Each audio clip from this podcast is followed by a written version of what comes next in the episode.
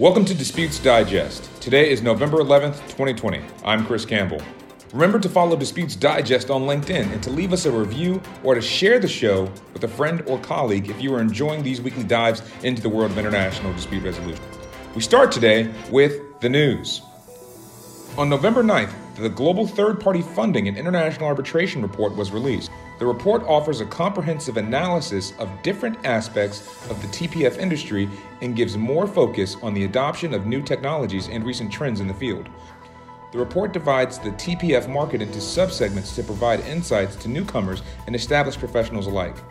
Some of the questions and topics include forecasting the market size growth rate through 2028 Two, what are the key factors for driving market development? Three, what are the leading vendors in the global market? And four, what are the fastest growing jurisdictions in third party funding? The entire report is available on the reportconsultant.com. Last week, on November 6th, Bloomberg Law reports that DoorDash Inc. won its bid to enforce individual arbitration agreements against some 4,000 takeout delivery drivers who claim they were deprived of minimum wages because they are misclassified as independent contractors rather than employees. This development occurs against the backdrop of how to qualify gig economy workers.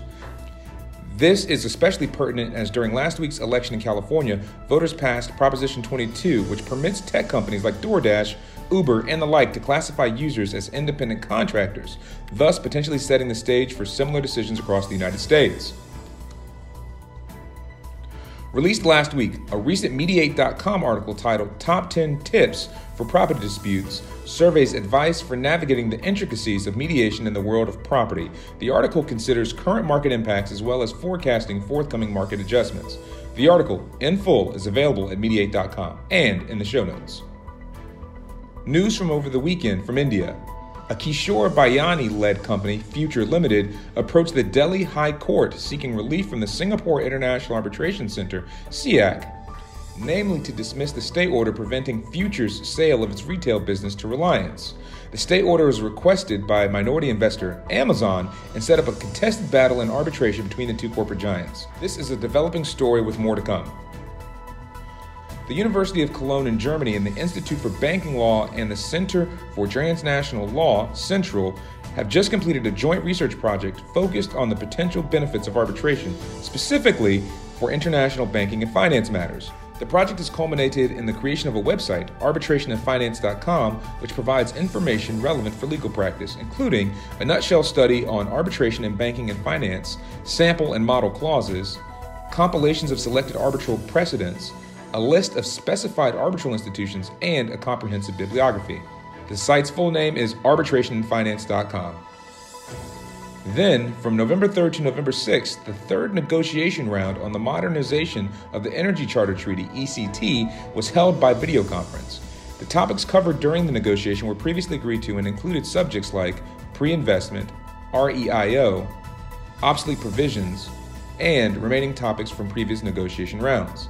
In addition to these topics, the group discussed reporting to the Energy Charter Conference, which is set to occur on December 16th and 17th under the chairman of Azerbaijan. Full details on the conference are available in the show notes.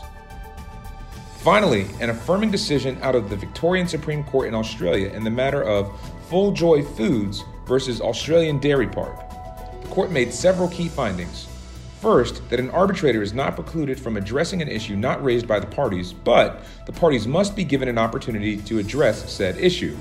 Two, where an issue is an obvious or reasonably foreseeable issue, the arbitrator is entitled to proceed on the understanding that the parties will be able to address the issue and make decisions to which items to focus on or not. And three, the notion that a party is entitled to a reasonable opportunity to present its case under Australian law does not mean ensuring that the party takes the best advantage or opportunities to it. MinterEllison, an international legal and consulting practice, is seeking a commercial litigation associate to join its Adelaide, Australia office. The ideal candidate should have three plus years' experience in general commercial litigation in a private practice setting, along with strong drafting and technical skills. Applicants can apply on the firm's website. Also, the Lalive law firm out of Switzerland is hiring for several positions across its Zurich, Geneva, and London offices, all at the associate level and all with the firm's international arbitration group. Two of its recent postings require Swiss qualification and experience with Swiss law. All of the postings are available along with further details on the firm's website. The law firm Kennedy's is hiring an associate for its Tel Aviv offices to work on energy, finance, contractor and construction, product liability, life sciences, and similar matters. Candidates may be newly qualified, but would ideally have an interest or some experience in insurance litigation and shall be able to work in a team environment. The firm also notes that it is hiring a senior associate for its Singapore office. Information on both opportunities are available on the Kennedy's website. The firm Heuking Kühn Lüer Wojtek is seeking an intern to be placed in its litigation and arbitration teams based in its Dusseldorf office. The ideal candidate should be native English speakers and already accomplished an academic career or degree in law and have some experience already serving as counsel. Interested candidates are invited to make contact with the firm's HR department. Link to the firm's website is available in the show notes. Finally, we're on to events and webinars. Starting on November 18th and ending on the 20th, the Chartered Institute of Arbitrators Kenya hosts its international conference titled ADR in an Evolving Landscape. The event will feature speakers and topics from around the region as well as focus on upcoming topics for the international arbitration community. More information is available on the African Arbitration Association website. Then, on November 10, join ICDR Young and International Y and I for two panel discussions on the issues of joinder and virtual hearing, topics that are the subject of this year's Vis Moot problem. Panels will discuss the authority of arbitral tribunals to order the joinder of additional parties and to proceed with a virtual hearing when not all parties are in agreement, when the authority should be exercised, and the logistics and procedural mechanisms that should be employed. Speakers include Christopher Boog, Sherlyn Tung, Louis Kimmelman, James Hosking, Fatima Balqui, and Rodrigo de Oliveira Franco. Moderators shall be Patricia Shaughnessy and Greta Walters. Then, on November 11th, the ICC Young Arbitrators Forum hosts an event titled Tips for the First Time Arbitration Advocate. Welcome remarks will be given by Natalie Nilsson and Naomi Briercliffe.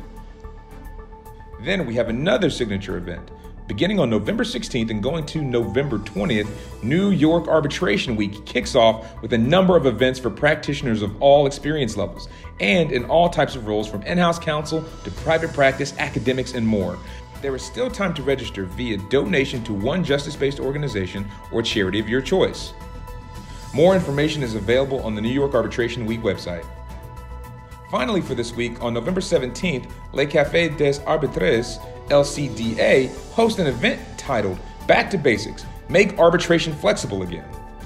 The event will consist of two panels. The first is titled Is Arbitration Adaptable and Flexible Enough? And the second is titled Do We Need More Rules? And if so, what type of rules? The moderators will be Loukas Mistelis, Anna Masser, and the speakers will be Remy Gerbay, Maria Hauser, Carl Hennessy, Jennifer Kirby, Alexis Mourre, and Annet Van Hooft. More information is available in the show notes. That's all for this week. Remember to follow Disputes Digest on LinkedIn and leave a review or share with a friend or colleague. Any comments or feedback for the show can be sent to talesofthetribunal at gmail.com. Until next week, this has been Disputes Digest by Tales of the Tribunal.